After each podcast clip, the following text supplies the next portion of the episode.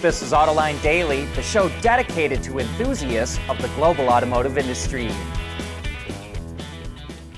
Politicians in the U.S. and Europe are talking tough about increasing import tariffs on Chinese vehicles. But some auto execs are saying, hold your horses. They're not completely on board with blocking the Chinese. Stellantis CEO Carlos Tavares says he doesn't want to see the U.S. raise the tariffs on Chinese cars because he's concerned about a potential backlash. He says Stellantis is a global company, so even if the U.S. raises protectionist barriers, Stellantis is not going to be protected everywhere else. Instead, Tavares says everyone else needs to learn how to compete with the Chinese automakers head-on. And Ola Källenius, the CEO of Mercedes-Benz, says any increase in protectionism against China would be destructive for Europe. Of course, they both have a vested interest in not upsetting Chinese officials. Stellantis is investing in Chinese automaker Leap Motor for EV technology, and 1 out of 3 Mercedes-Benzes sold around the world is sold in China. Speaking of Mercedes-Benz, it reported its 2023 earnings this morning, and while the numbers are solid, the company is kind of treading water. Let me explain. It sold over 2.4 million vehicles last year, about 35,000 more than it did in 2022.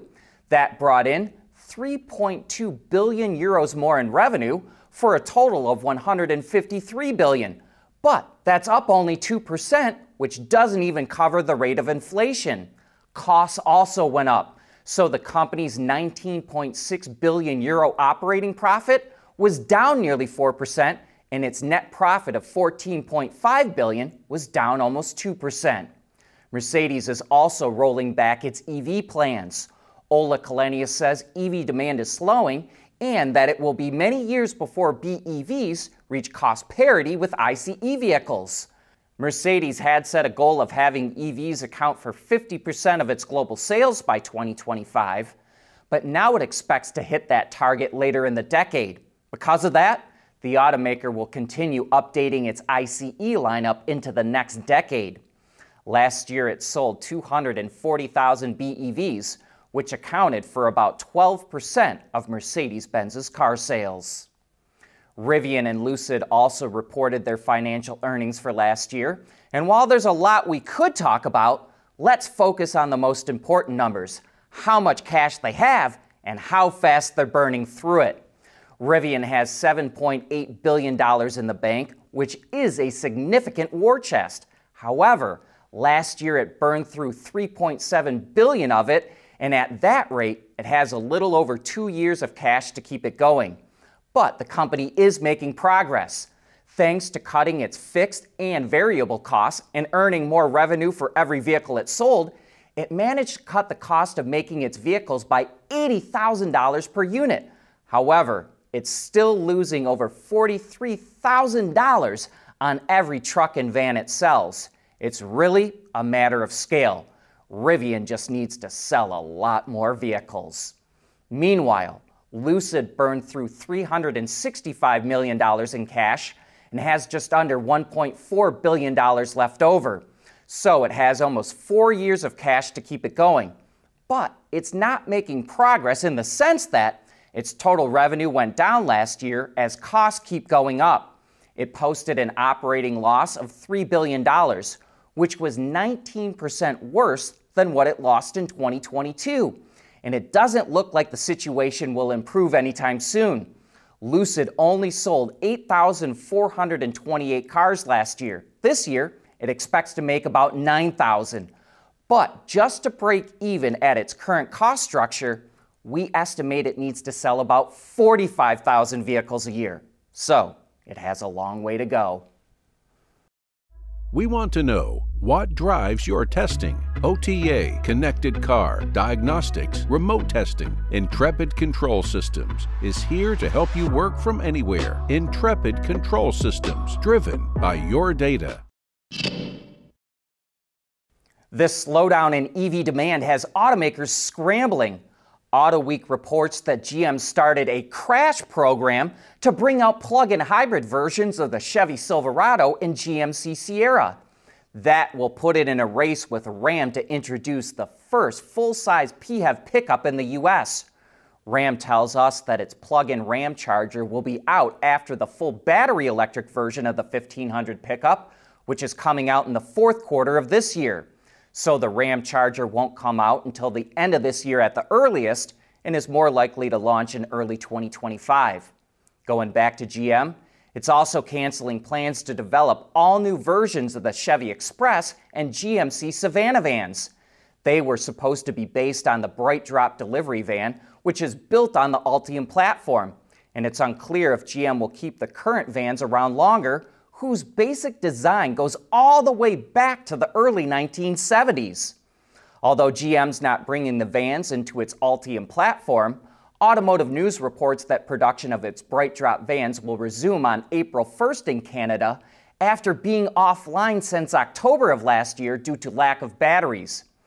But it's not just plans for EV vans that GM is dropping. It's canceling a small electric pickup as well that would have been about the same size of a Ford Maverick. And speaking of a Maverick EV, AutoWeek says it and the Bronco EV program have been put off until at least early in the 2030s. And it looks like most automakers are backing off the idea of a small electric pickup. Nissan is also putting off development of an electric truck that would have slotted below the Frontier. And that makes me wonder if Stellantis is taking the right approach with its four core platforms that can support multiple powertrain types. While there's no doubt it will be less efficient than if it had developed dedicated platforms, it might have hit on the right strategy at the right time in the market to get the scale that it needs to make a profit. We just talked about how the all-electric Ram 1500, called the REV, will launch later this year, followed by the plug-in Ramcharger. But before either of those models hit the showroom floor, Ram is launching the updated pure ICE version. The two biggest pieces of news, in my opinion, are that it's dropping the V8 completely and will be available with a Level 2 and 2+ automated driving system. The base engine is still the company's 3.6-liter Pentastar V6. It's now paired with a 48-volt mild hybrid system and produces up to 305 horsepower and 271 pound-feet of torque. But for customers that want to step up in power, the V8 has been replaced by Stellantis' new twin-turbo 3-liter inline 6-cylinder engine called Hurricane. It comes in two outputs. Standard output is 420 horsepower, while the high-output version makes 540 horsepower. That compares to the outgoing 5.7-liter V8, which made 395 horsepower. The 6-cylinder is also 90 pounds lighter, but it can't tow as much, even though it makes more torque than the V8 in both outputs. Max towing is now 11,550 pounds, down from 12,750. A new electrical architecture called Atlantis not only allows for more over-the-air update capabilities, but also the automated driving system I was just talking about. Ram doesn't have any clever name for it. It's just called Active Driving Assist. The Level 2 system requires the driver to have a hand on the wheel at all times. But Ram put sensors all over the surface, so a light touch anywhere should keep the system engaged. The Level 2 Plus version is a hands-free system and will currently work on 125,000 miles of road in the U.S. and Canada. Both versions are bundled into other packages, and owners will be able to use this service for 3 years before having to renew it. Styling-wise, there's not a whole lot that's different, but you may notice the bigger grille and Ram logo, which was moved up higher in the grille, and the interior gets a third screen for the passenger like the Jeep Wagoneer, as well as a new center display and materials. With more standard features, starting price is up to about $40,000 for the base tradesman and $87,000 for the new top-of-the-line Tungsten. We also had a chance to experience this truck in Austin, Texas, and we'll be posting a video about our thoughts on the new Ram 1500 soon. With all the EV startups having seen their stock prices crash, we thought that SPACs had fallen out of favor, but apparently not completely. Geely is taking Lotus public through a special purpose acquisition company, or SPAC. The sports car maker is expected to complete a merger with L. Catterin Asia Acquisition Corp today and start trading on the NASDAQ tomorrow under the ticker symbol LOT. Lotus will even ring the opening bell, which will be live stream if you want to watch it. Autoline After Hours is going to be something of a free-for-all this afternoon. We've got two car critics coming on the show, Henry Payne from the Detroit News and Mark Phelan from the Detroit Free Press. And they probably drive more cars every year than anyone that we know, and they've got something to say about what's good, what's bad, and what's downright ugly. So join John and Gary when the opinions start flying at 3 p.m. Eastern Time today on the Autoline website or on our YouTube channel. But that brings us to the end of this show. Thanks for tuning in.